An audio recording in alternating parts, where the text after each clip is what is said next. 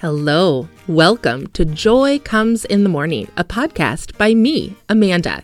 Join me on the joyful journey through Lent that begins new each morning. These delightful, short podcasts will remind you that joy is all around us. Lent might seem like a strange time to begin a podcast about joy, but early in my ministry, I also learned that Lent is the perfect time to try something different or strange.